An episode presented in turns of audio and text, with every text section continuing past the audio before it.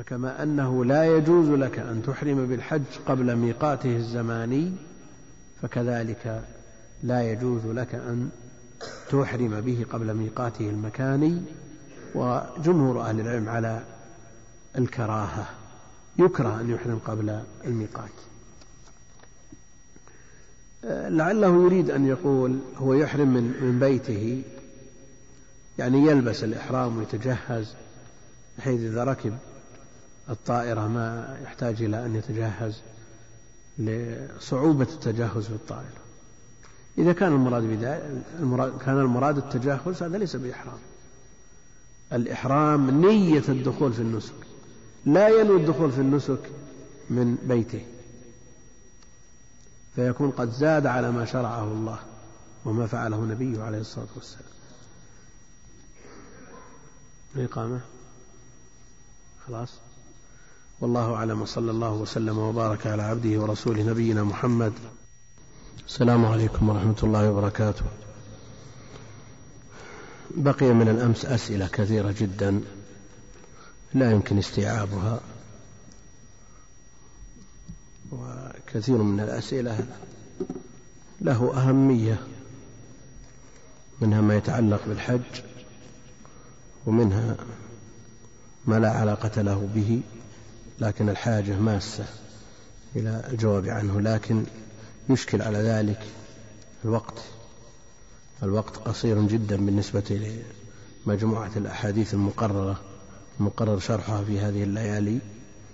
فما ندري كيف نسدد ونقارب. ما أدري هل تكون الإجابة في أول الوقت حتى يكتمل عدد الأخوة أو تكون الإجابة بين الأذان والإقامة ليستفيد منها من يتقدم إلى الصلاة. لا سيما بعض المسائل الناس بحاجة إليها. والله المستعان. فيهم أفضل؟ بين الأذان والإقامة؟ إيه، طيب. لا بأس لا بأس. لا بأس. سم. بسم الله الرحمن الرحيم. الحمد لله رب العالمين وصلى الله وسلم على نبينا محمد وعلى آله وصحبه أجمعين. أما بعد قال المؤلف رحمه الله تعالى باب الفدية. عن عبد الله بن معقل قال جلست إلى كعب بن عجرة فسألته عن الفدية فقال نزلت في خاصة وهي لكم عامة. حملت إلى رسول الله صلى الله عليه وسلم والقمل يتناثر على وجهي فقال ما كنت أرى الوجع بلغ بك ما أرى أو ما كنت أرى الجهد بلغ منك ما أرى أتجد شاه؟ فقلت لا. قال فصم ثلاثة أيام أو أطعم ستة مساكين لكل مسكين نصف صاع. وفي رواية أمره رسول الله صلى الله عليه وسلم أن يطعم فرقا بين ستة مساكين أو يهدي شاة أو يصوم ثلاثة أيام.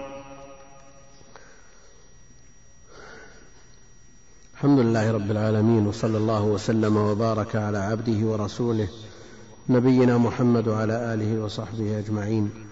أما بعد قال المؤلف رحمه الله تعالى باب الفدية. الفدية ما يلزم من تلبس بالنسك من حج أو عمرة إذا فعل محظورا ممنوعا وهي أعم من الدم بحيث تشمل الدم والإطعام والصيام.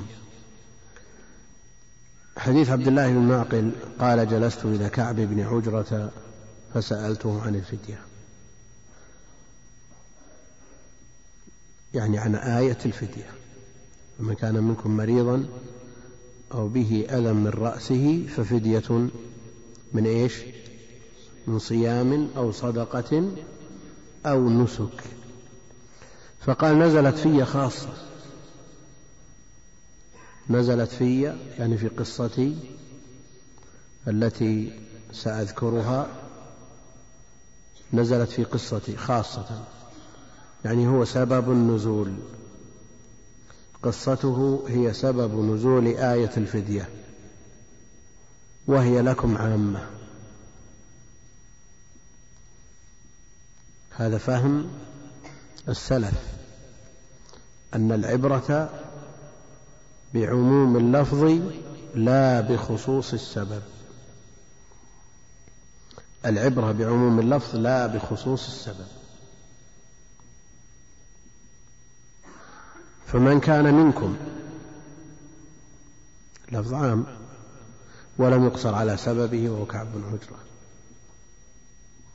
لأنه قد يرد اللفظ ويراد به الخصوص.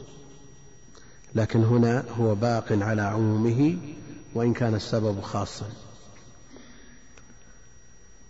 هذه القاعدة العبرة بعموم اللفظ لا بخصوص السبب نقل جمع من أهل العلم الاتفاق عليها. شذ بعض من يرى أن العبرة بخصوص السبب حتى يرد ما يدل على العموم لكنه قول شاذ لا يعول عليه. قولهم العبرة بعموم اللفظ لا بخصوص السبب هي قاعدة.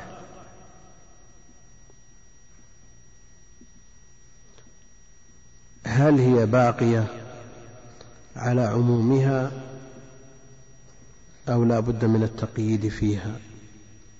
يعني كل ما رأينا من نص عام نحمله على عمومه أو خرج عن هذه القاعدة بعض المسائل التي لوحظ فيها السبب وألغي العموم. ومتى يكون ذلك؟ نعم وجد بعض المسائل التي لوحظ فيها السبب وألغي العموم. وذلكم فيما إذا كان العموم مخالفا. بخصوص أقوى منه. يوضح ذلك المثال. يوضح ذلك المثال. هذه القاعدة لأهميتها نستطرد بذكرها وإلا لا علاقة لها فيما نحن فيه. في قوله عليه الصلاة والسلام صل قائما فإن لم تستطع فقاعدا. فإن لم تستطع فعلى جنب في حديث عمران بن حصين. في الحديث الآخر صلاة القاعد على النصف من أجل صلاة القائم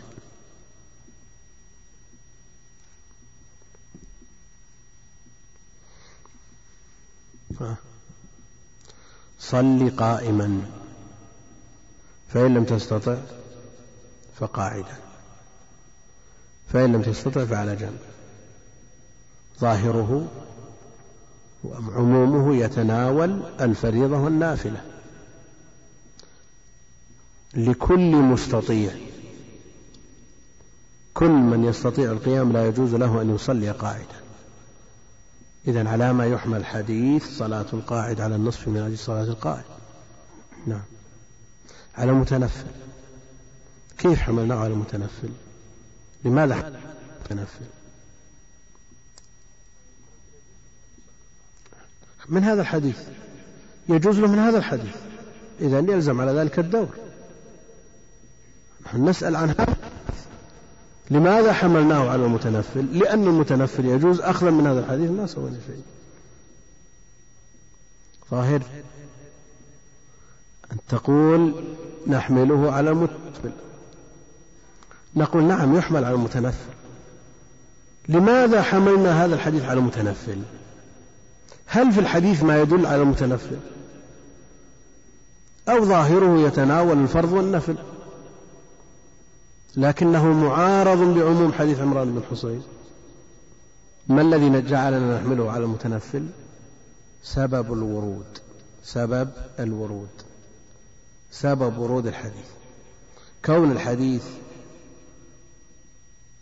عمومه معارض بما هو أقوى منه جعلنا نرجع إلى السبب ونقصر الحديث على سببه. النبي عليه الصلاة والسلام دخل المدينة دخل المسجد والمدينة محمة يعني فيها حمى. فوجدهم يصلون من قعود. فقال النبي عليه الصلاة والسلام صلاة القاعد على النصف من أجل صلاة القائم. فتجشم الناس الصلاة قياما. فسبب الورود يدل على أن الصلاة نافلة. لا يمكن أن يصلوا حتى يحضر عليه الصلاة والسلام. لا يمكن أن يصلوا الفريضة إلا خلفه. والقيد الثاني ما يدل عليه سبب الورود أنه في المستطيع. من يستطيع القيام. بدليل أنهم تجشموا القيام فقاموا. أما الذي لا يستطيع القيام أجره كامل سواء كان في النافلة أو في الفريضة. إذا القاعدة التي يطلقها العلم ليست على إطلاقها وإن نقل الاتفاق عليها. وهذه القاعدة في غاية الأهمية يحتاج إليها كل طالب علم. قل من يتنبه له يأخذون القواعد على إطلاقها. هذه القاعدة لا مشاحة بالاصطلاح. يخالفون النصوص بالمصطلحات ويقول لا مشاحة بالاصطلاح نقول لا. هناك قواعد تطلق على ألسنة أهل العلم وهي بحاجة إلى تقييد وهذه منها. يقول نزلت في خاصة وهي لكم عامة. حملت إلى رسول الله صلى الله عليه وسلم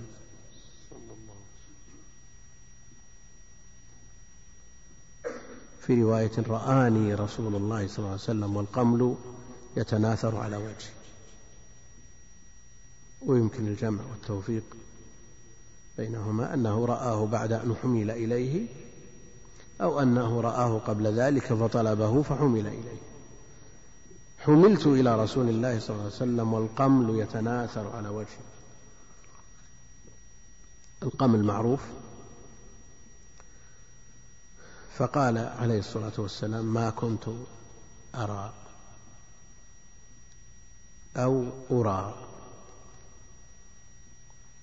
ما كنت أظن أو أعلم. أرى يعني أظن. وضبطت باللفظين. أو أرى أظن وأرى أعلم. ما كنت أرى الوجع. بلغ بك ما أرى. أو ما كنت أرى الجهد. ويضبط أيضا بالجهد. الجهد المشقة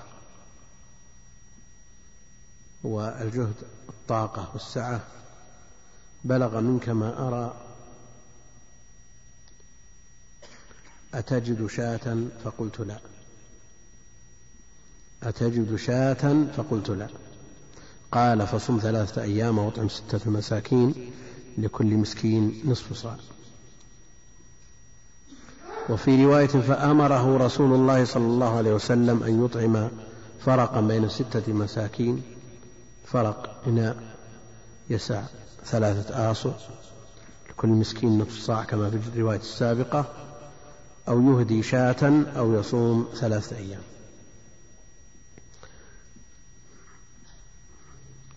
التكفير الفدية هذه تسمى فدية الأذى. فتحفظ. لأنه يحيل عليها أهل العلم كثيرا. مرتكب كذا فعليه فدية أذى.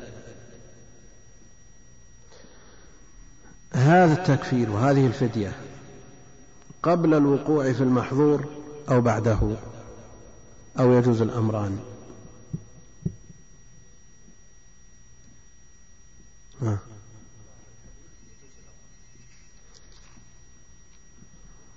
الآن أتجد شاة؟ هل لكن هل في هذا أنه حلق قبل أو بعد؟ نعم. الآن الكفارات عموما هل يجوز أداؤها قبل فعل موجبها؟ نعم. هناك قواعد تضبط نصوص. نعم. ثم تأتي الذي هو خير. ويجوز أيضا أن تأتي الذي هو خير ثم تكفر. وجاء النص بهذا وهذا. إلا كفرت عن يميني ثم أتيت الذي هو خير وجاء العكس. نعم. هناك قاعدة تضبط. إذا كان للعبادة سبب وجوب ووقت وجوب لم يجوز فعلها قبل السبب اتفاقا ويجوز فعلها بعد الوقت اتفاقا والخلاف بينهما. لكن الدليل دل على أنه يجوز أن تفعلها بعد سبب الوجوب ووقت الوجوب. سبب الوجوب هنا الإحرام. هل يجوز أن تكفر كفارات محظورات الإحرام قبل أن تتلبس بالإحرام؟ الذي سبب وجوب هذه لا يجوز. لكن يجوز اتفاقا أنت أن تكفر بعد ارتكاب المحظور.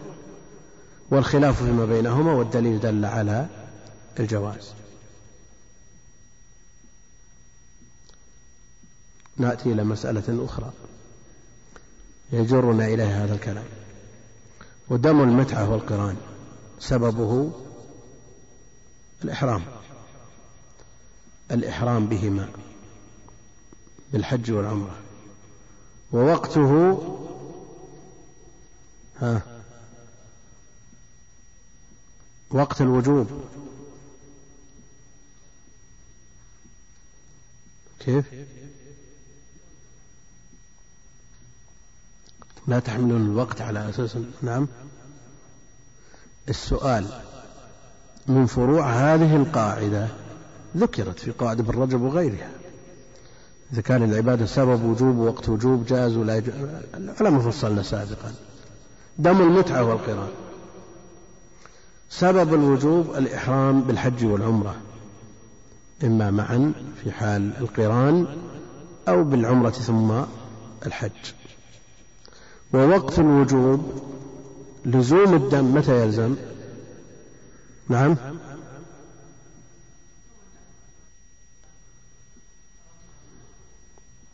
نعم. العلم يقول وقته وقت الأضحية. لكن بين السبب والوقت يجوز فعله. يجوز ذبح دم المتعة والقران قبل يوم النحر بعد انعقاد السبب الذي هو الإحرام. ها. على كل حال وقول للشافعية ورواية عند الحنابلة لكن الجمهور على خلافية على أنه لا يجوز إلا في يوم النحر. نعم؟ على كل حال هو مندرج في القاعدة ومندرج في القاعدة له سبب وله وقت وأدرجه ابن رجب في القاعدة لكنه فيه الخلاف المعروف ولذا لا يجوز لأحد أن يذبح آه، دم المتعة والقران قبل يوم النحر. وألف في ذلك رسائل منها القول اليسر في جواز ذبح الهدي قبل يوم النحر ورد على هذه الرسالة رسائل معروفة عند أهل العلم هنا في البلد. إيضاح ما توهمه صاحب اليسر في يسره الشيخ ابن حميد رحمه الله. المقصود أن هذه من فروع القاعدة والجمهور على المنع أما بالنسبة لكفارة اليمين جاء النص بها. وهنا يجوز أن يكفر قبل أن يتلبس بالمحظور ويجوز أن يكفر بعده. أتجد شاة فقلت لا. قال فصم ثلاثة أيام أو أطعم ستة مساكين لكل مسكين. نصف صاع. هذا الحديث يدل على إيش؟ على الترتيب. نعم على أن فدية الأذى على إيش؟ النص هنا. الرواية هذه تدل على الترتيب. الترتيب فتقدم يقدم الدم. أتجد شاة فقلت لا لم يوجهه إلى الخصال الأخرى إلا بعد أن عرف أنه لا يجد الشاة. الرواية التي تليها فأمره رسول الله صلى الله عليه وسلم أن يطعم فرقا بين ستة مساكين أو يهدي شاة أو يصوم ثلاثة أيام. يدل على إيش؟ التخيير. الرواية الثانية تدل على التخيير. والآية تدل على من صيام أو صدقة أو نسك. أيضا تخيير. فالرواية الأولى معارضة للرواية الثانية كما أنها معارضة للآية. والرواية في الصحيحين ليس لأحد كلام لكن كيف توجه هذه الرواية؟ نعم.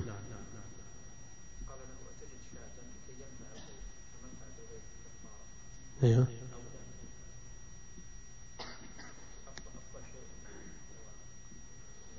نعم قيل بذلك قيل إنه وجهه أولا إلى الأفضل. وجهه إلى الأفضل. لا على سبيل التعيين لا على سبيل اللزوم إنما وجهه إلى الأفضل. فلما عرف عليه الصلاة والسلام أنه لا يجد الأفضل نقله إلى المفضول.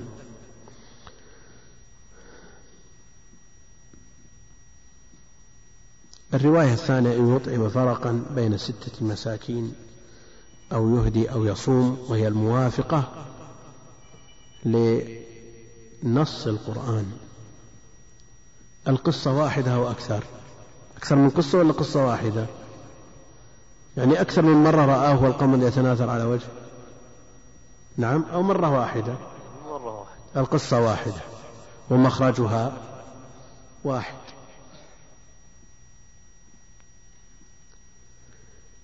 فما جاء من مما يدل على الترتيب أو التأخير كله من تصرف الرواة من تصرف الرواة لأن القصة مخرجها واحد وهي واحدة. أتجد شاة صوب بالشاة ما يجزي في الأضحية كما قرر ذلك أهل العلم. وهل يجزي ما فوق الشاة؟ لو ذبح بقرة أو بدنة. يجزي ولا ما يجزي؟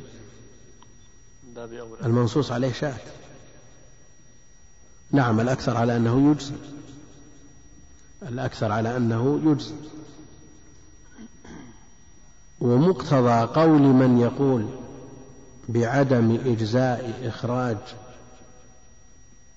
الإبل في زكاة الخمس من الإبل.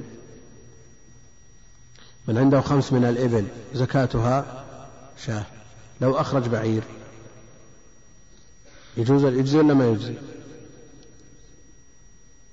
نعم يجزي عند الأكثر. لكن الإمام مالك يقول لا يجزي.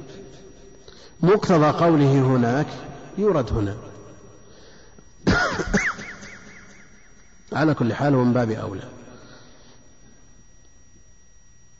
وإذا قلنا بذلك فالقدر الزائد على الواجب ماذا يسمى؟ نعم. وقلنا البعير البعير عن سبع البقرة عن سبع من الشياه. لو أخرج بدنة كاملة القدر الواجب عليه السبع والباقي نافلة. من يذكرنا بالقاعدة لتضبط لنا هذا. عندهم قاعدة القدر الزائد على الواجب إن كانت الزيادة متميزة لا حكم إن كانت غير متميزة لا حكم.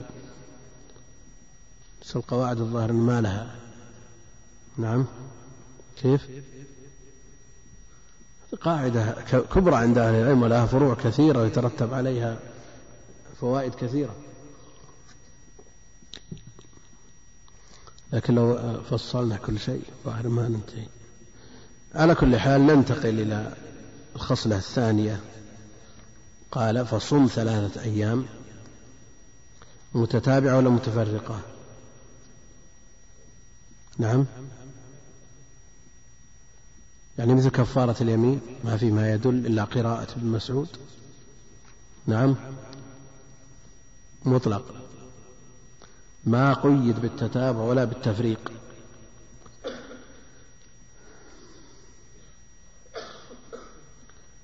وجاء الصيام في بعض الكفارات مقيد بالتتابع وفي بعضها مقيد بالتفريق فبأيهما يلحق ما معنا؟ فصيام شهرين متتابعين فصيام ثلاثة أيام في الحج وسبعة إذا رجعت مقيد بالتفريق وهناك مقيد بالتتابع فهل نلحق ما معنا ما قيد بالتتابع أو ما قيد بالتفريق أو يبقى على إطلاقه يبقى الإنسان مختار. لأن عندنا قاعدة حمل المطلق على المقيد. إذا جاء نص مقيد وآخر مطلق.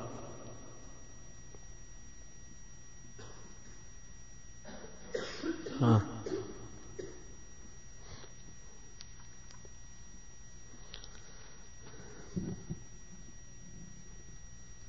فصم ثلاثة أيام. هل يصومها أثناء الحج أو إذا انتهى الحج؟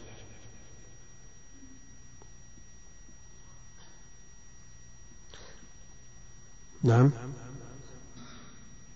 ما ذكر. هذا مسكوت عنه فيبقى على إطلاقه. أو أطعم ستة مساكين لكل مسكين نصف صاع سواء كان من بر أو من تمر أو من غيره. بعض أهل العلم يرى التفريق بين البر وغيره. تكون الكفارة نصف صاع من تمر أو مد من بر. قياسا على قول معاوية في زكاة الفطر. عدلوا البر الصاع منه بصاعين من غيره. سم.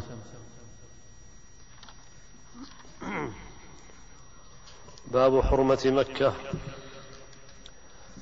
عن أبي شريح قويلد بن عمرو الخزاعي العدوي رضي الله عنه أنه قال لعمرو بن سعيد بن العاص وهو يبعث البعوث إلى مكة إذن لي أيها الأمير أن أحدثك قولا قام به رسول الله صلى الله عليه وسلم الغد من يوم الفتح. فسمعته اذناي ووعاه قلبي وابصرته عيناي حين تكلم به أنه حمد الله وأثنى عليه ثم قال إن مكة حرمها الله تعالى يوم خلق السماوات والأرض ولم يحرمها الناس فلا يحل لامرئ يؤمن بالله واليوم الآخر أن يسفك بها دما ولا يعضد بها شجرة. فإن أحد ترخص بقتال رسول الله صلى الله عليه وسلم فقولوا إن الله أذن لرسوله ولم يأذن لكم وإنما أذن لرسوله ساعة من نهار وقد عادت حرمتها اليوم كحرمتها بالأمس فليبلغ الشاهد الغائب فقيل لأبي شريح ما قال لك عمرو قال قال أنا أعلم بذلك منك يا أبا شريح. إن الحرم لا يعيد عاصيا ولا فارا بدم ولا فارا بخربة. الخربة بالخاء المعجمة والراء المهملة قيل الخيانة وقيل البلية وقيل التهمة وأصلها في سرقة الإبل. قال الشاعر والخارب والخارب اللص يحب الخاربا ثاني حديث ثاني ابن عباس حديث ابن عباس. وعن عبد الله بن عباس رضي الله عنهما قال قال رسول الله صلى الله عليه وسلم يوم فتح مكة. لا هجرة بعد الفتح ولكن جهاد ونية. وإذا استنفرتم فانفروا. وقال يوم وقال يوم فتح مكة إن هذا البلد حرمه الله يوم خلق السماوات والأرض فهو حرام بحرمة الله إلى يوم القيامة وأنه لم يحل القتال فيه لأحد قبلي ولم يحل لي إلا ساعة من نهار وهي ساعتي هذه فهو حرام بحرمة الله إلى يوم القيامة لا يعضد شوكه ولا ينفر صيده ولا يلتقط. كذا يا شيخ. نعم ولا يلتقط. ولا يلتقط لقطته إلا من عرفها ولا يختلى خلاه. فقال العباس يا رسول الله إلا الإذخر فإنه لقينهم وبيوتهم. فقال إلا الإذخر القين الحداد. يقول رحمه الله تعالى باب حرمة مكة. وذكر حديث أبي شريح وحديث ابن عباس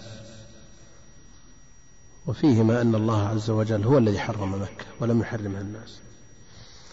أبو شريح خويلد بن عمرو الخزاعي العدوي رضي الله عنه قال لعمرو بن سعيد بن العاص المعروف بالأشدق وهو يبعث البعوث إلى مكة لقتال عبد الله بن الزبير من قبل يزيد بن معاوية. ائذن لي أيها الأمير أبو شريح يخاطب هذا الأمير عمرو بن سعيد بن العاص الأشتق. ويبين له الحق.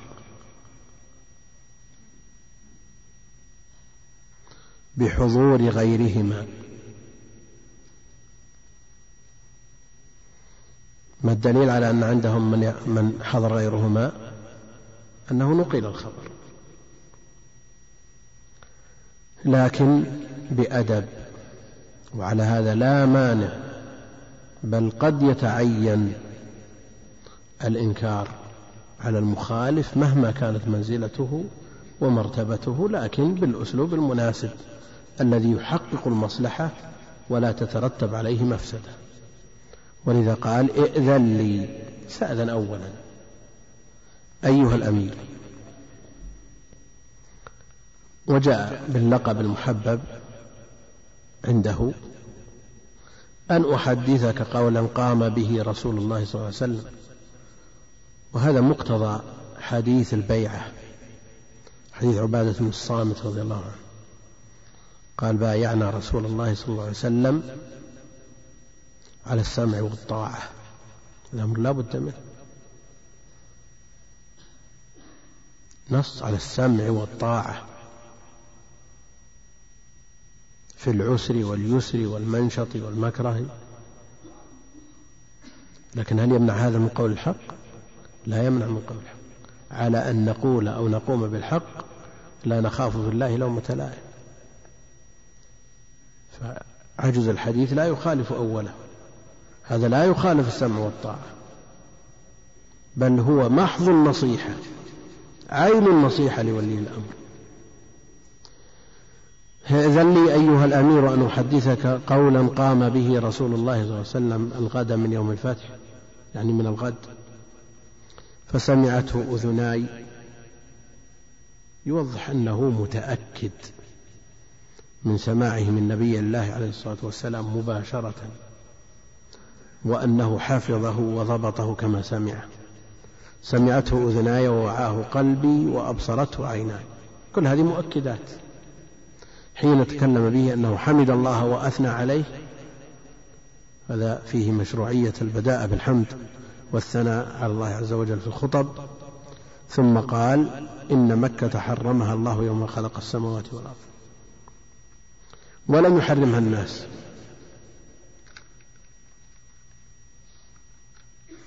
وإنما وأما ما جاء من أن إبراهيم عليه السلام هو الذي حرم مكة إنما هو بلغ تحريم الله عز وجل مكة إلى الناس فهو مبلغ عن الله ولذا قال عليه الصلاة والسلام ولم يحرمها الناس. فلا يحل لامرئ يؤمن بالله واليوم الآخر أن يسفك بها دما. مكة حرمها الله عز وجل.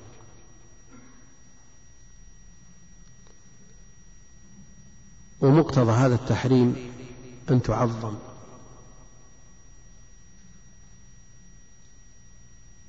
وإنما حرمت مكة من أجل البيت.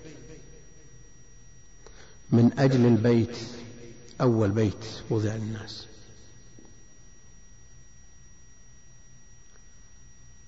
الذي أمرنا بتطهيره أن طهر بيتي للطائفين إلى آخره. والتطهير المقصود به من النجاسات الحسية والمعنوية. طهر بيتي. لا بد من تطهير البيت. هذا أمر والأمر يقتضي الوجوب. لا بد من تطهير البيت من النجاسات كلها الحسية والمعنوية. فالتطهير من النجاسات الحسية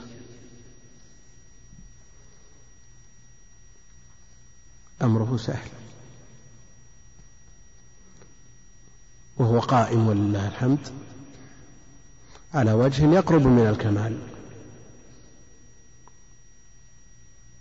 لكن على القائمين عليه أن يطهروه من النجاسات المعنوية من الإلحاد فيه من الشرك والبدع المعاصي التبرج سفور مخالفات.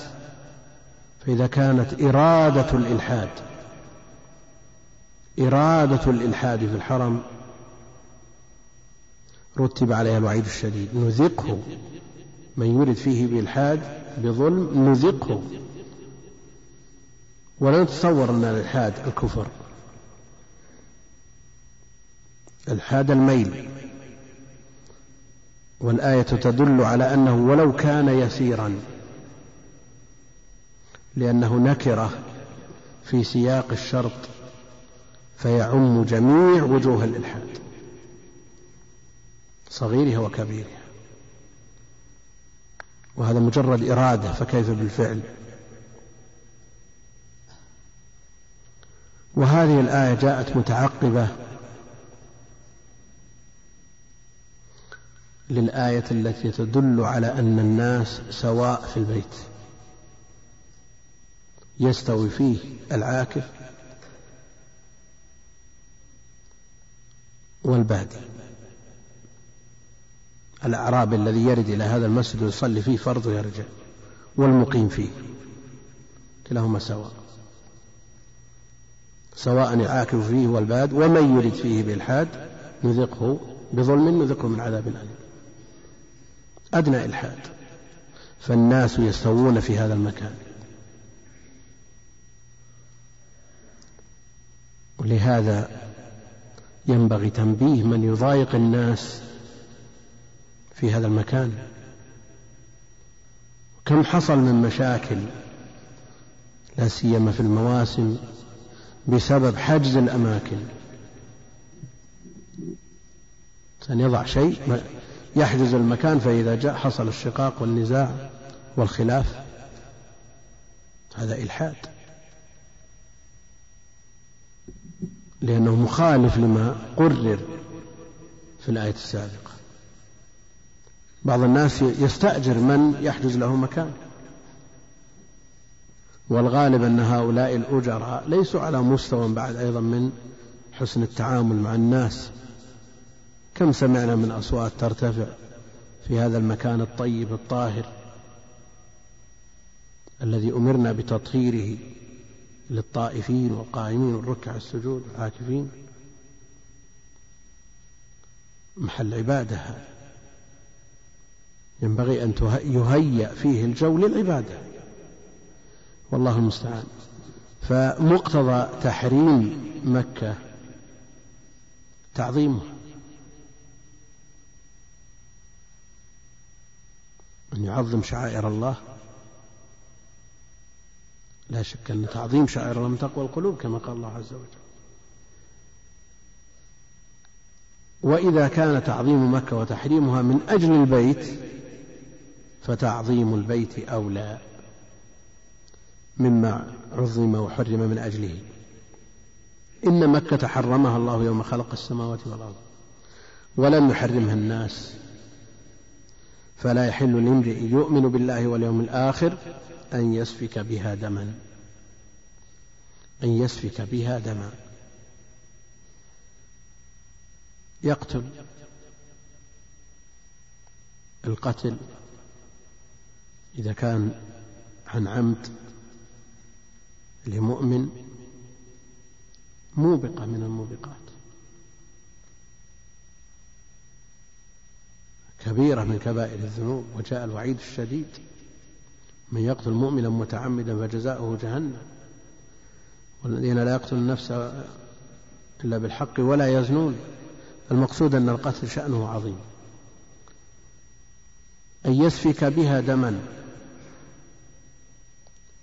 وهل يتناول القتل بحق من إقامة حد أو قصاص؟ العلماء يختلفون في ذلك. من زنى وهو محصن يرجم في مكة من قتل يقتل في مكة. العلماء بينهم خلاف في هذه المسألة فمنهم من يقول يقتل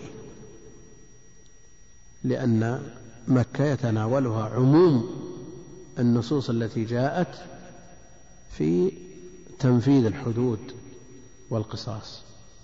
ومكة كغيرها.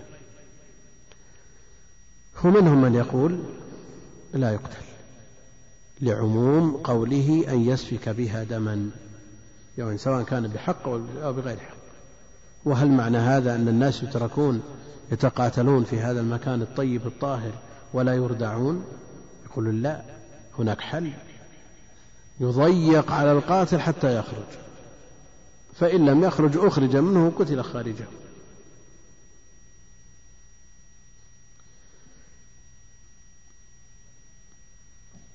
ولا يعضد بها شجرة يعني لا يقطع شجرة.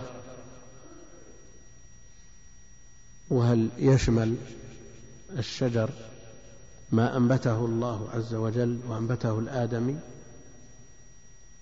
أما ما أنبته الله عز وجل فهو داخل دخولا لا إشكال فيه وأما ما أنبته الآدمي فمحل خلاف بين أهل العلم. فإن أحد ترخص بقتال رسول الله صلى الله عليه وسلم فقولوا إن الله قد أذن لرسوله. أذن لرسوله ولم يأذن لكم. وإنما أذن لي أو أذن لي ساعة من نهار ساعة. يعني مقدار من الزمان. وليس المراد به الساعة الفلكية المقدرة بستين دقيقة لا. المراد بها المقدار من الزمان من غير تحديد. وقد عادت حرمتها اليوم كحرمتها بالأمس. رجعت. يعني مدة استثنيت من التحريم العام المطلق. للنبي عليه الصلاة والسلام فليبلغ الشاهد الغائب. اللام لام الأمر والتبليغ واجب. وهو واجب كفائي يعني على الكفاية. إذا حصل من به من يكفي صار في حكم الباقين سنة. فقيل لأبي شريح ما قال لك عمرو؟ يعني هل امتثل؟ قال قال أنا أعلم بذلك منك يا أبا شريح. إن الحرم لا يعيد عاصيا. ولا فارا بدم. يرى أنه محق في قتال ابن الزبير وأن ابن الزبير خارج وباغي فقتاله حق والحرم لا يعيده.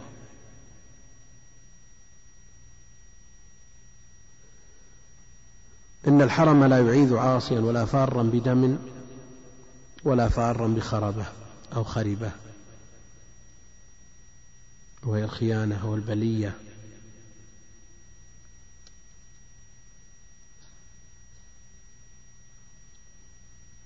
هذا الكلام من أبي شريح في مقابلة النص المرفوع.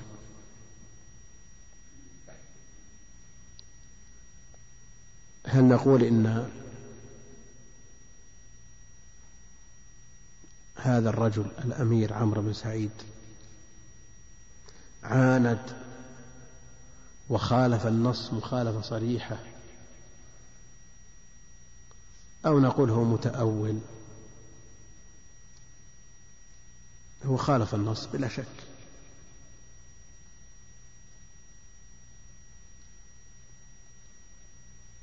جمهور أهل العلم على أن ابن الزبير عنده بيعة شرعية. ولذا سلط على عمرو بن سعيد من هؤلاء الذين بعث بعثوه من يقتله صبرا. عوقب.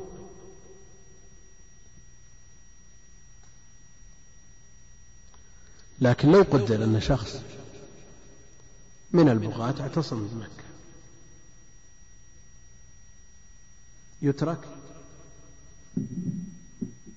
أو نقول له مثل ما قال إن الحرم لا يعيد عاصيا. ويضيق عليه حتى يخرج أو يقتل في مكانه. يرد فيه الخلاف السابق. عن عبد الله بن عباس رضي الله عنهما قال قال رسول الله صلى الله عليه وسلم يوم فتح مكة لا هجرة بعد الفتح ولكن جهاد ونية. الهجرة هي الانتقال. من بلد الشرك والكفر إلى بلد الإسلام. لا هجرة بعد الفتح. مفهومه أن الهجرة نسخت بعد بفتح مكة. لكن النصوص تدل على أن الهجرة باقية إلى قيام الساعة.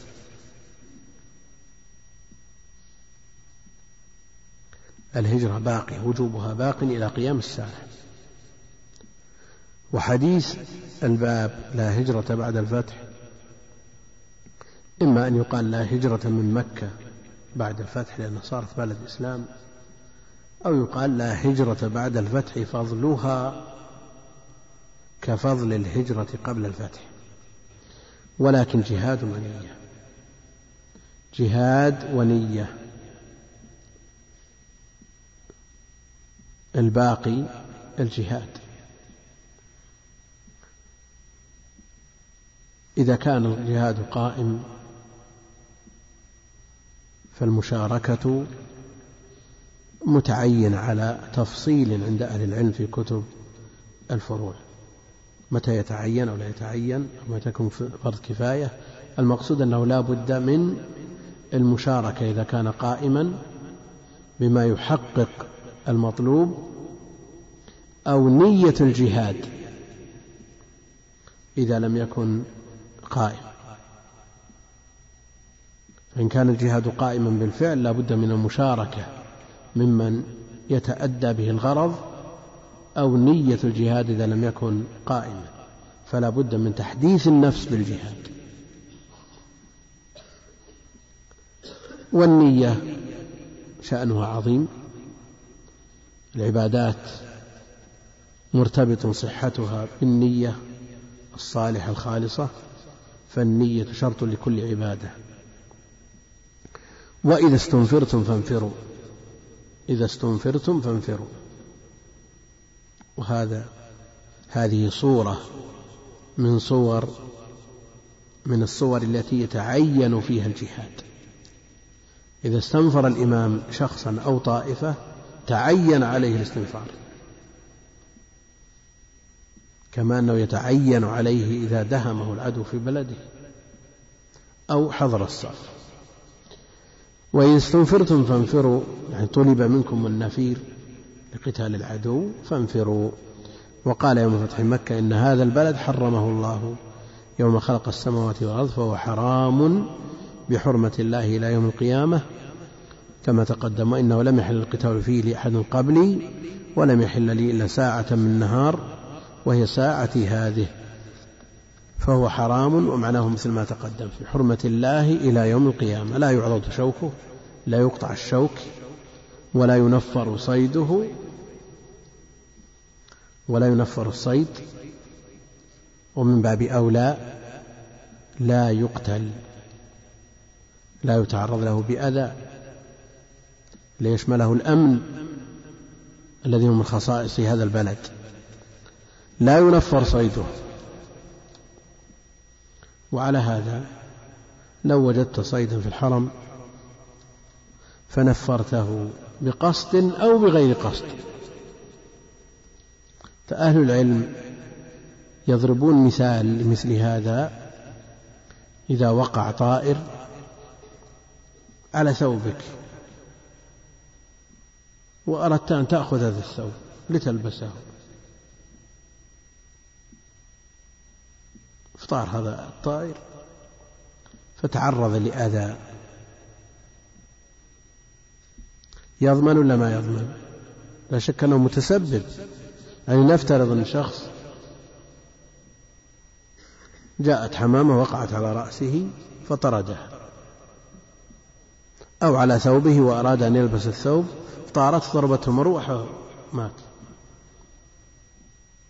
يضمن ولا ما يضمن؟ ولا ينفر صيده. أو يقصر ذلك على المتعمد. يعني إذا كان إذا كانت مباشرة القتل يشترط فيها العمد فالتسبب فيه من باب أولى يشترط العمد في القتل في قتل الصيد ولا ما يشترط؟ بدليل قوله نعم. نعم فجزاؤه إلى آخره. فنص على العمد. يذكرون فروع تحت قوله ولا ينفر صيده أنه سواء كان بقصد أو بغير قصد. لكن إذا كان إذا كانت مباشرة القتل يشترط فيه فيها العمد فالتسبب من باب أولى. ولا يلتقط لقطته إلا من عرفه. هذا من خواص هذا المكان البلد الطيب المبارك. لا تلتقط لقطته إلا من لا يملكها أبد الآباد. لا بد أن يعرفها دائما حتى يجدها صاحبه أو يسلمها إلى جهة تحفظها وتقوم بتعريفها. أما اللقطة في غير مكة فحكمها معروف تعرف سنة ثم تملك وهي تختلف بحسب الملتقط. ولا يختلى خلاه خلاء الحشيش ويختلى يعني يحتش. فقال العباس يا رسول الله عباس عم النبي عليه الصلاة والسلام يا رسول الله إلا الإذخر ونبت معروف يستعملونه يستعمله أهل مكة في تسقيف البيوت يجعلونه بين الخشب والطين يمسك الطين لا يقع من خلل الخشب. ويستعملونه أيضا في إيقاد النار. يستعملونه أيضا إلا الإذخر فإنه لقينهم قين الحداد يوقد به النار وبيوتهم وبيوتهم يجعلونه في السقوف. فقال إلا الإذخر والقين الحداد. الاستثناء من النبي عليه الصلاة والسلام للإذخر هل كانت النية معقودة عليه قبل الكلام أو بعده؟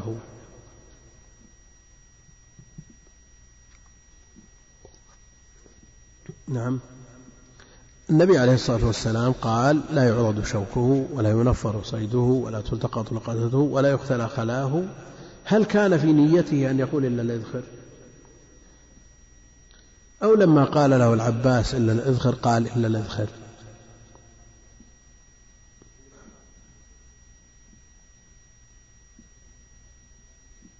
عندما قال له العباس إلا الإذخر وعلل أيضا ذكر مبرر لهذا الاستثناء فاستثنى النبي عليه الصلاة والسلام.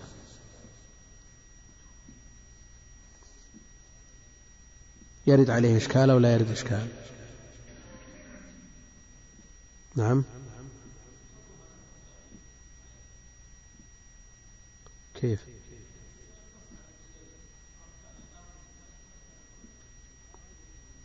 إيه لكن لقائل أن يقول نعم أن لمن يحضر مجلس النبي عليه الصلاة والسلام أثر في التشريع.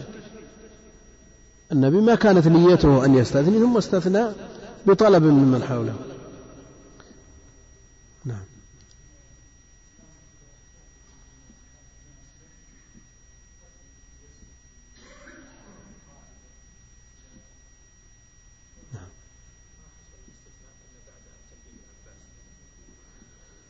إيه لكن هل هذا دليل على أن النبي عليه الصلاة والسلام لم يكن مستحضر لهذا ولا ناويا له. نعم. هذا الظاهر من النص. لكن يرد عليه أن لمن حضر أثر في الحكم. هذا وارد ولا ما هو وارد أقول من, من ظاهر النص يرد هذا. لكن كيف ندفع هذا الإيراد؟ كيف ندفع مثل هذا الإيراد؟ ونظيره إيش؟ كيف؟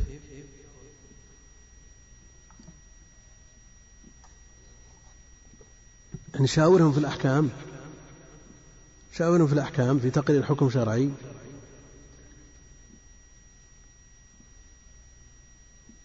مسألة دقيقة يا الأخوان. وأدق منها المسألة الثانية. المتعلقة بقول ما شاء الله وشئت. كلمة يمنعني الحياء. نعم. ها. مشكلة ولا ما هي مشكلة؟ مثل إيش؟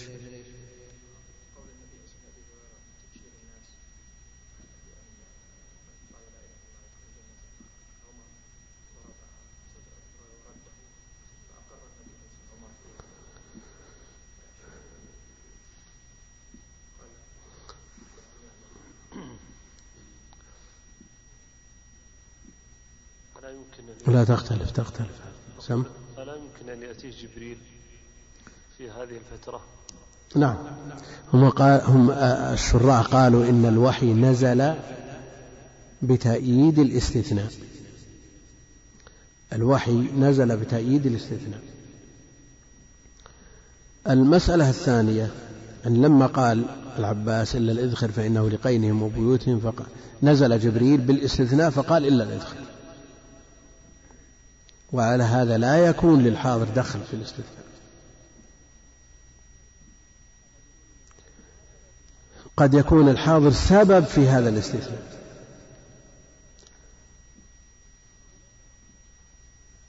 المسألة الثانية متعلقة بما شاء الله وشئت كلمة يمنعني الحياء كان يمنعه الحياء عليه الصلاة والسلام قصة اليهودية. كلمة تقولون ما شاء الله وشاء محمد. ثم قال النبي عليه الصلاة والسلام ما بل ما شاء الله وحده. فهل الحياء يمنع النبي عليه الصلاة والسلام من قول الحق؟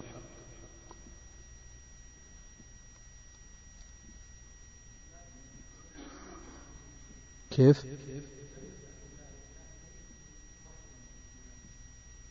ليس عنده وحي إذن كيف منعه صار ما عنده وحي. بل قولوا ما شاء الله وحده.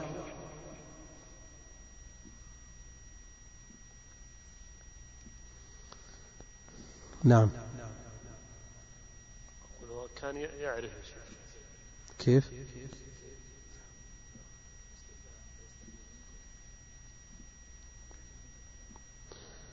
أن النبي عليه الصلاة والسلام حياؤه لا نظير له. حياء شرعي لا نظير له فيه. لكن الكلام على الحياء الذي يمنع من التبليغ. هذه مسألة من الدقائق تحتاج إلى شدة انتباه. هل النبي عليه الصلاة والسلام يمنعه الحياء من تبليغ؟ ولا سيما في مثل هذه المسائل التي هي شرك. كلمة يمنعه للحياء من إيش؟ نعم. إذا كيف ما منعه إلا الحياء النبي عليه الصلاة والسلام يكره هذا القول لما فيه من المبالغة في احترامه عليه الصلاة والسلام. المبالغة من احترامه عليه الصلاة والسلام. لكنه لا, لا, لا نص عنده فيه. ثم نزل المنع هو يريد أن يمنعهم من, المبالغة في هذا الاحترام الذي لم يرد نص بمنعه ثم جاء المنع نظيره شخص يرى أن تقبيل اليد جائز. لكن حياؤه يمنعه من منع هذه المب... هذا مبالغة في الاحترام بلا شك. وليس عنده ما يمنع. ليس عنده ما يمنع من هذا العمل. جيد؟ لكن النفوس السوية تمنع من المبالغة في الاحترام. نعم؟ تمنع من المبالغة في الاحترام. النفوس السوية الأبية تمنع من من المبالغة فكان يمنعه الحياء هذا الشخص الذي يرى أنه لا بأس بتقبيل اليد عنده يمنعه الحياء من أن ينكر على من يعمل هذا العمل لأنه ما دفعه إلا احترامه وهو يكره في الوقت نفسه هذا الاحترام الزائد. فيمنعه أن أن يبدي هذه الكراهة الحياة. يعني شخص يريد أن يحترمك فتمنعه يمنعك الحياة. لكنك في الوقت نفسه تكره المبالغة في الاحترام التي تصل إلى هذا الحد. لكن لو بلغ نص يدل على التحريم ما منعك حياة.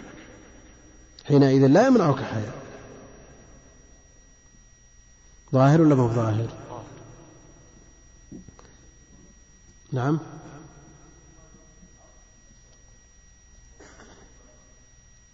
نعم ترى ما ما أسمع ما أسمع. إيه هذه الأصل ما دام ليست ممنوعة ما في نص يدل على منعها. كيف تنكر؟ نعم لكنها مبالغة في تقديره عليه الصلاة والسلام من قبل من يقوله لأن أصل الشرك مبالغة. أصل الشرك مبالغة لكن هناك صور ممنوعة وصور لم يرد فيها شيء. نعم. أقر أقر. إيه؟ نعم.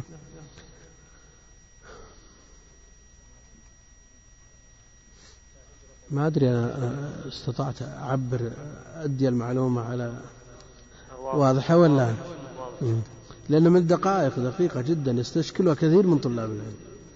نعم.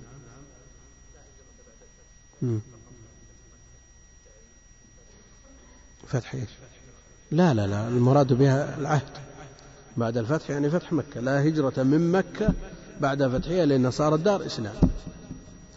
أو لا هجرة بعد الفتح من أي بلد؟ إلى النبي أو إلى غيره إلى بلاد المسلمين فضلها كفضل الهجرة قبل الفتح. نعم. كيف؟ الشرك؟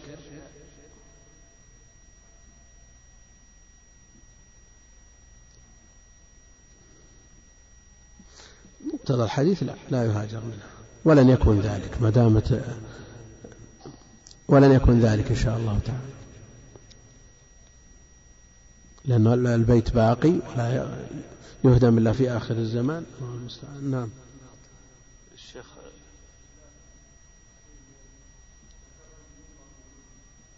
إيه.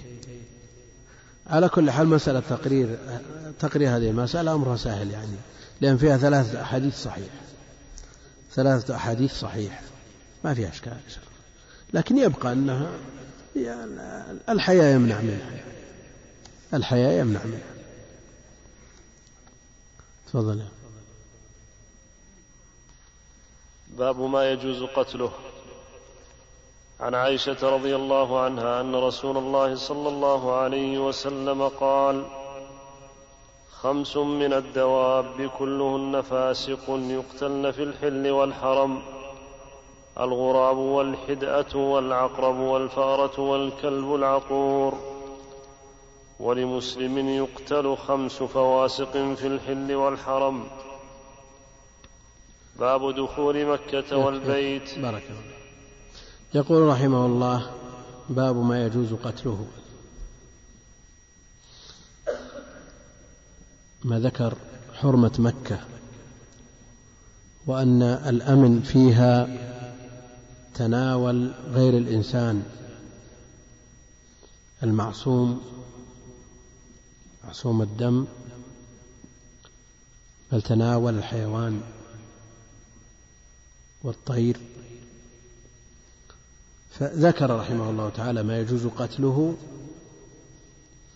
لئلا يفهم من عموم ما تقدم أنه لا يقتل شيء على الإطلاق في ذلك المكان الطيب الطاهر. فقال باب ما يجوز قتله. ثم ذكر حديث عائشة رضي الله عنها أن رسول الله صلى الله عليه وسلم قال خمس من الدواب. خمس من الدواب. دواب جمع دابة والأصل فيها ما يتناول جميع ما يدب على وجه الأرض. وما من دابة إلا على الله يرزقها. بعضهم يستثني الطائر يقول ليس من الدواب لعطفه على عليها لكن معنى الدابة بالمعنى الأعم يشمل جميع ما يدب على وجه الأرض. ومعناها العرفي ذوات الأربع حقيقتها العرفية في ذوات الأربع. لكن المراد منها في هذا الحديث ما هو أعم من ذلك. خمس من الدواب كلهن فاسق. أصل الفسق الخروج الخروج عن الطاعة. كما يقال فسقت الرطبة عن قشرها يعني خرجت. خمس من الدواب كلهن فاسق اقتلن في الحرم. هذا رواية في الحل والحرم.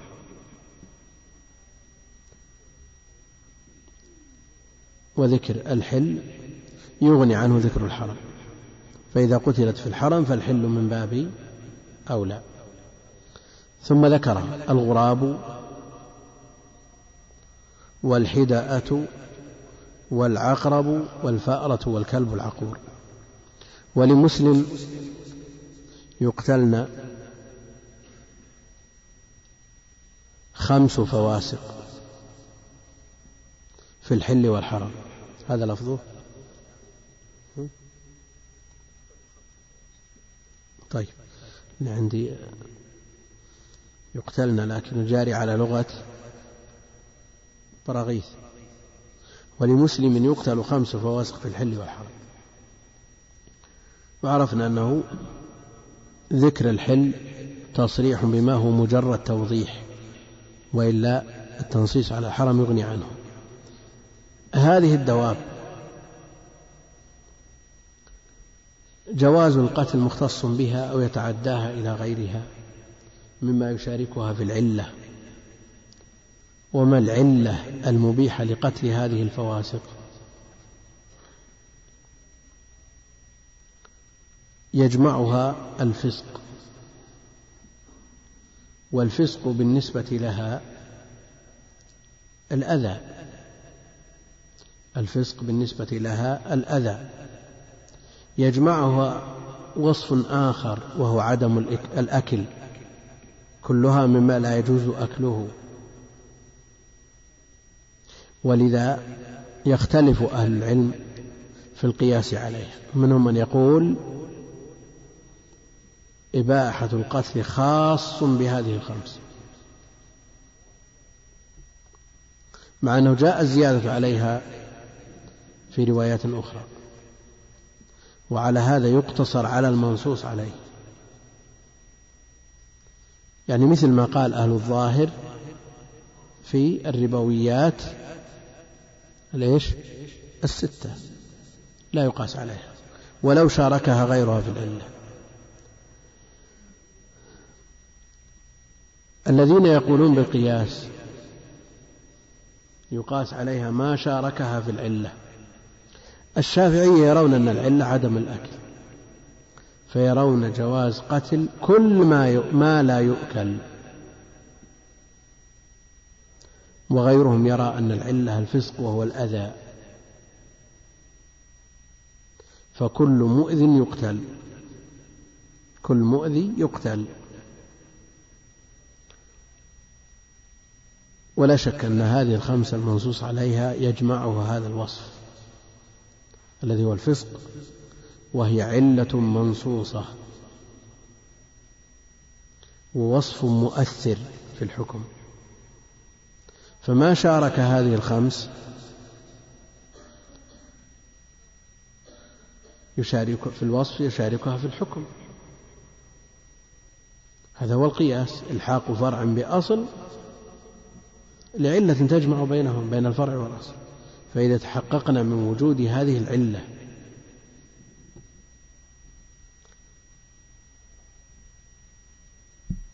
سرى عليها الحكم.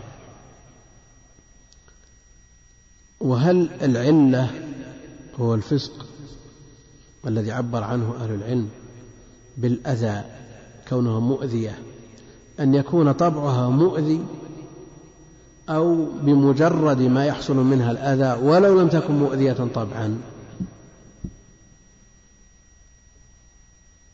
نعم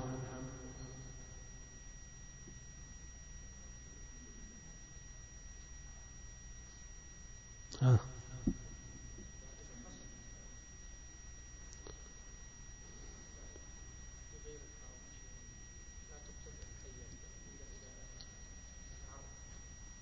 الحية ما تقتل وراه حياة البيوت. تقصد حياة البيوت؟ لا لا لا لا هذا غير. نعم. أن يكون من طبعها الآن. لكن لو وجد من الدواب ليس من طبعه الأذى لكنه آذى. أو مجرد وجوده مؤذي يخيف. وهو بطبعه لا يؤذي. هل نقول لأن الإنسان يتأذى بمنظره ويخاف منه يجوز له قتله؟ نعم. لعله الصائل من هذه التي ليست منصوصة. العلة المنصوصة الآن الفسق مستنبطة من الوصف المؤثر وأهل العلم يعبرون عن هذا الفسق بأنه الأذى. بعض الحيوانات مؤذي بطبعه. هذا يدخل بلا شك.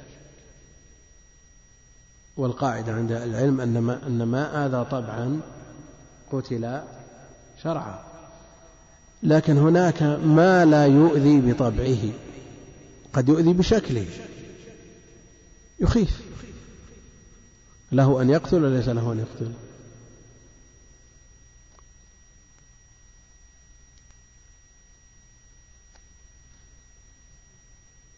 نعم.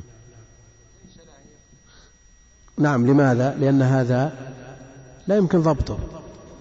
هذا لا ينضبط. نعم. إنسان يخاف من الجراد إنسان يخاف من الصراصير إنسان يخاف من كذا. بغض النظر هل هذه الأنواع تقتل أو ما تقتل شيء ثاني لكن هذا دليل على أن الخوف يلزم منضبط. والناس يتفاوتون يتباينون في مسألة الخوف. وهذا يجرنا على الكلام على مسألة وهي مسألة الخوف الذي لا حقيقة له. وهذه تورد في باب التيمم. متى يباح التيمم؟ إذا لم تجد الماء. نعم. أو خيف من استعماله. نفترض أن الماء قريب جدا مئة متر عن البيت. لكن خارج البيت ظلام. يخاف الإنسان أن يخرج. هذا خوف وهمي. خوف وهمي. يتيمم ولا يتيمم. لكن قد يصل الخوف ببعض الناس ولو كان وهميا. أضعاف مضاعف من من الخوف الحقيقي لبعض الناس. بعض الناس عنده استعداد يخرج ولو كان عند الباب أسد وبعضهم بمجرد ما تغيب الشمس لا يستطيع أن يخرج. فهل نقول أن مثل هذا لا يستطيع الوصول إلى الماء؟ لأنه مذعور يخاف.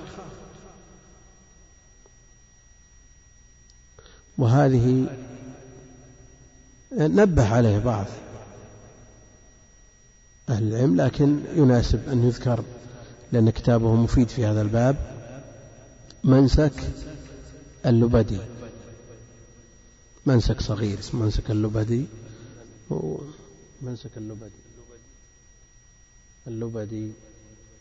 وإن كان عاد صاحب الإعلام يقول اللدي كان مطبوع بهذا الاسم في أي قرن هذا نعم. في أي قرن المؤلف. ما القرن الماضي أوائل القرن الماضي. ها؟ إيه. كذا. إيه صاحب الإعلام يقول اللدي من اللد. اسمه عبد الغني هو. شو اسمه صاحب؟ إيه وجاء واحد درسنا قبل ثلاثين سنة وكذا من يزعم أنه من, من أولاده. لبدي كذا. لهم يضبطونها بالضم. نعم. إيه.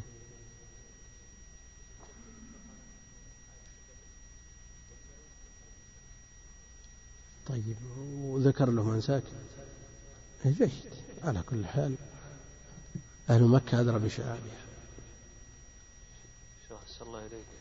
أهل مكة أدرى بشعابها. الكرماني يقول بكسر الكاف. نفس الكرماني والنووي يقول لا بفتحها. نعم. وأهل مكة أدرى بشعابها قول الفقهاء والصائل من كل نوع. سم. أقول قول الفقهاء والصائل من كل نوع. الصارخ. الصائل. الصائل. الصائل معروف. هذا في الحل والحرام. الدفاع عن النفس هذا أمره مفروغ منه. الدفاع عن النفس معروف. نشوف كم سؤال.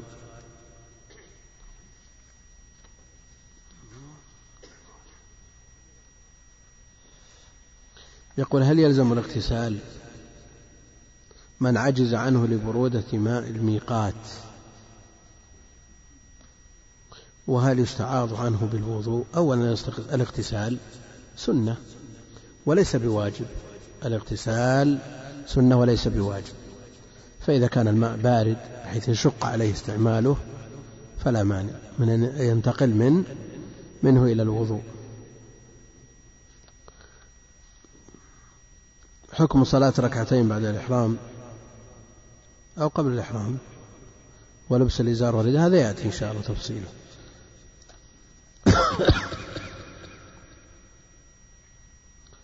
هذا في المسح على الخفين. يقول تعو... قبل السؤال الثاني تعودت أن أقبل يد والدي فهل في شيء؟ لا شيء في ذلك. يقول لبست الخفين ومسحت عليه أول مرة صلاة العصر ونسيت ومسحت العصر الثاني وصليت المغرب والعشاء بوضوء ذلك. مع العلم أني لم أمسح عليهما المغرب والعشاء فهل في ذلك بأس؟ وماذا علي أن أفعل إذا مسحت العصر في اليوم الأول لا تمسح بالعصر الثاني. لأن المسح تنتهي بمرور يوم وليلة من المسح الأول. إذا مسحت العصر لا تمسح العصر الثاني. وعلى هذا ولو بقيت الطهارة. لأنه حينئذ إذا صلى بعد تمام المدة فإنه حينئذ يصلي بقدم لا مغسولة ولا ممسوحة. لا مغسولة ولا مأذون بمسحها.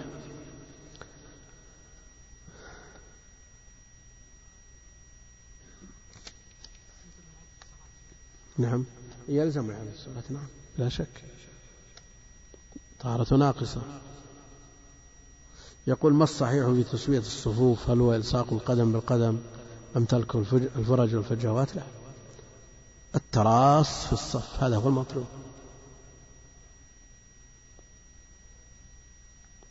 المحاذاة بالمناكب والأقدام.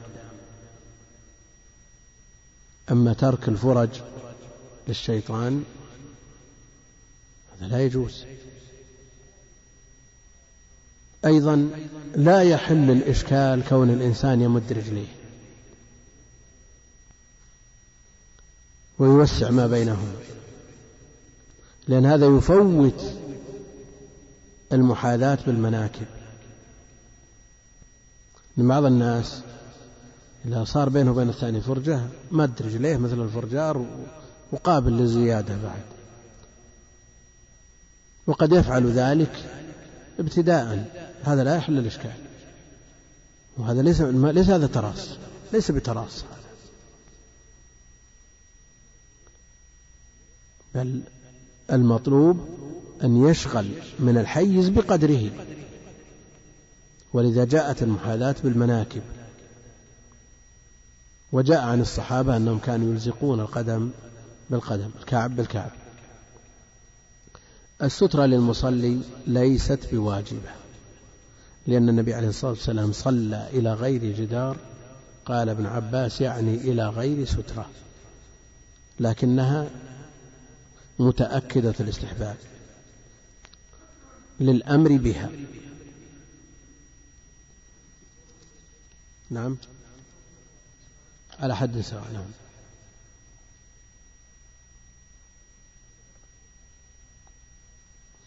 يقول نحن زملاء في العمل ونعمل جمعية بيننا بحيث يأخذها كل شهر شخص منا.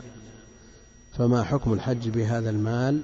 لو أخذت حجت به علما أني لا أملك إلا هذا المبلغ من النقد وهل يدخل في شك في حرمته؟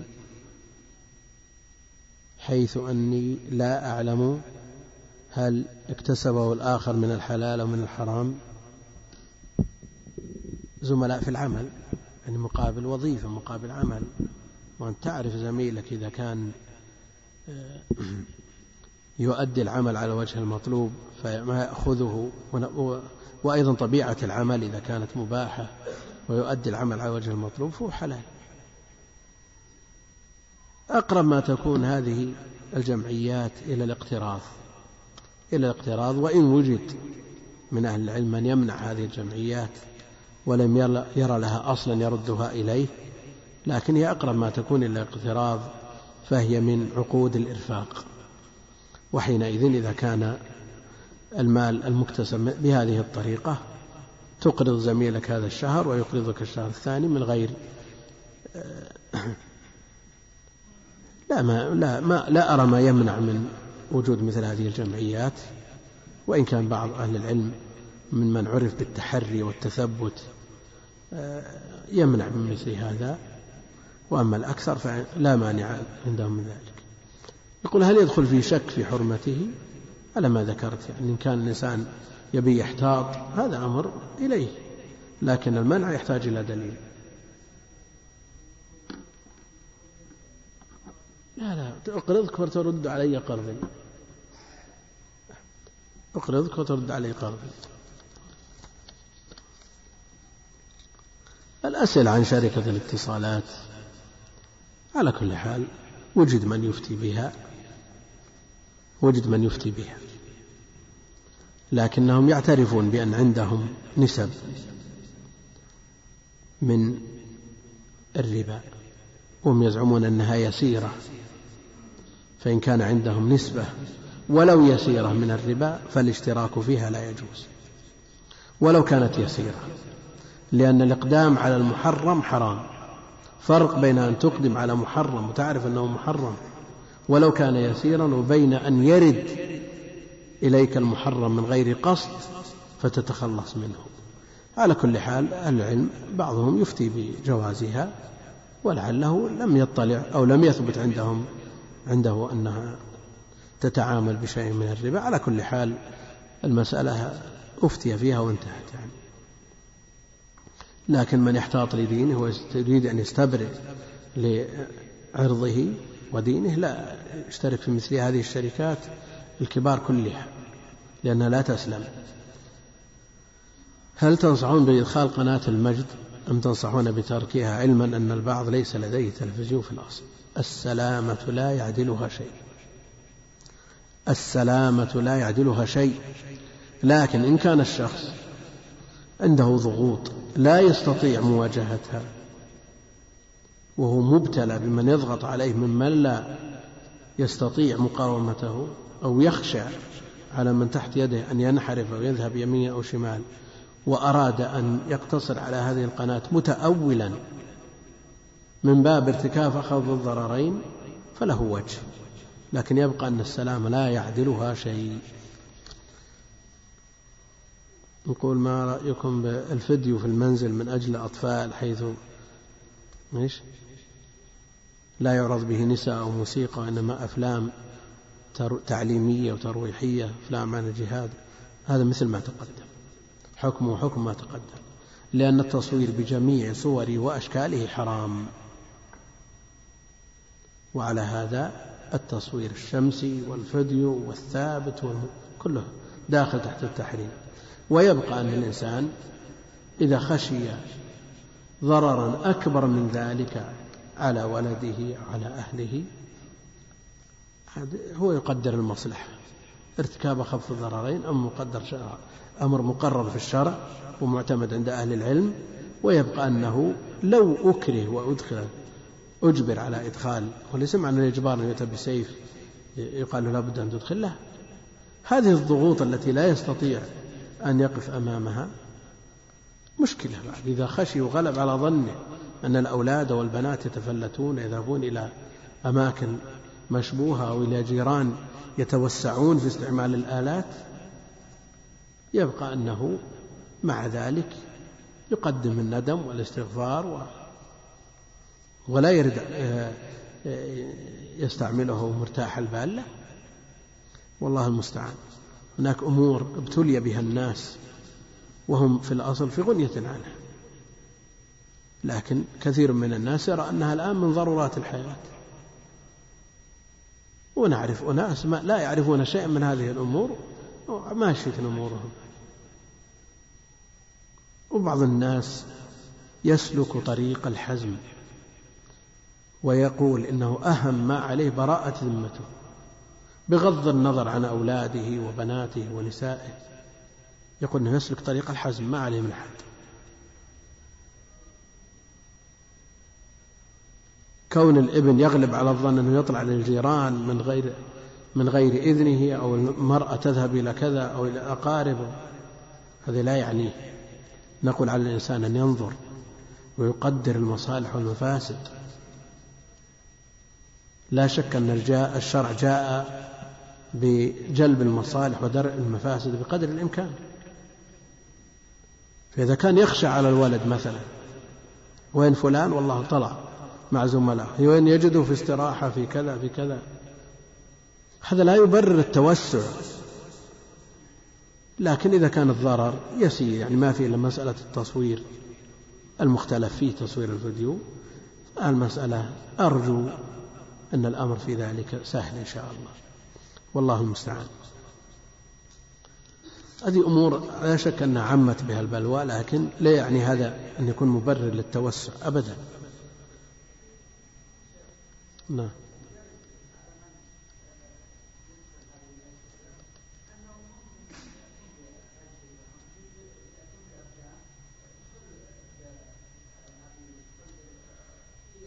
على كل حال إذا إذا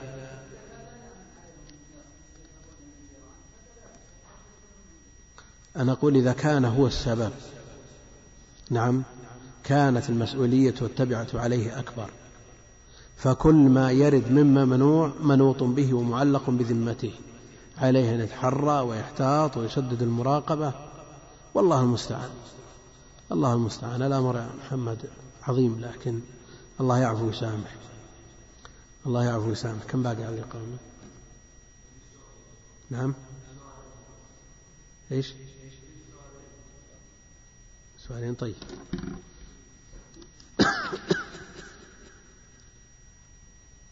يقول حتى الآن لم أحج حدث الإسلام وأنا رجل رجل أمن وإذا أتى موعد الحج رابطنا في العمل وبعد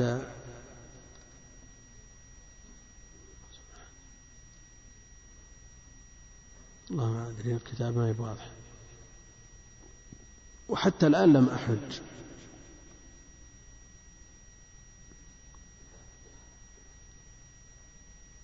لم أحج هذه السنة بإذن الله عام 1403 النية الحج بإذن الله. وأنا خائف من من المرض في الحج. هل أشترط؟ وماذا علي لو مرضت وأنا؟ إذا إذا خفت من المرض واشترطت لا شيء عليك. إذا مرضت لك على ربك ما استثنيت. على أن تحج من العام القادم. يعني حجة الإسلام تبقى في ذمتك إذا لم تتمكن من أدائها وعليك المبادرة بالحج وعليك أن تبذل وسعك وجهدك في من أجل أداء هذه الفريضة ركن من أركان الإسلام. لا يجوز أن يتذرع بعمل أو بغيره. نعم لو كان هناك ضرورة للأمة متعلقة بك نقول نعم النفع المتعدي أولى من القاصر. لكن أمور عامة ويوجد من ينوب عنك ويوجد من يقوم بالعمل غيرك لا يجوز أن تترك الحج مهما ترتبت الأثر كونه يحسم عليك كونك تفصل من عملك هذا ركن من أركان الإسلام. من ترك شيئا لله عوضه الله خيرا منه. والمسؤولون يتفهمون. إذا قلت لهم أديت لهم ب... ب... طلبت منهم بقوة أن هذه فريضة وأنه كان لم تحج تحج. ترتب على ذلك ما ترتب ركن من أركان الإسلام. والله المستعان. لكن بعض الناس يتساهل بعض الناس يتساهل. شخص عمره يقرب من الستين عسكري ينتدب إلى مكة من أربعين سنة ولا يحج. يعني مثل هذا ما حاول ولا مر. نسأل الله العافية.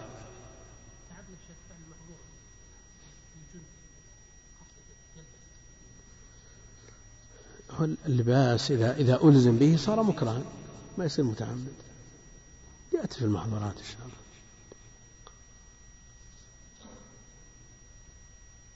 يقول الصوت يسمع بعضه ولا يسمع الباقي. لعل إذا بعدت شوي يمكن ينقطع الصوت ما أدري والله. الله المستعان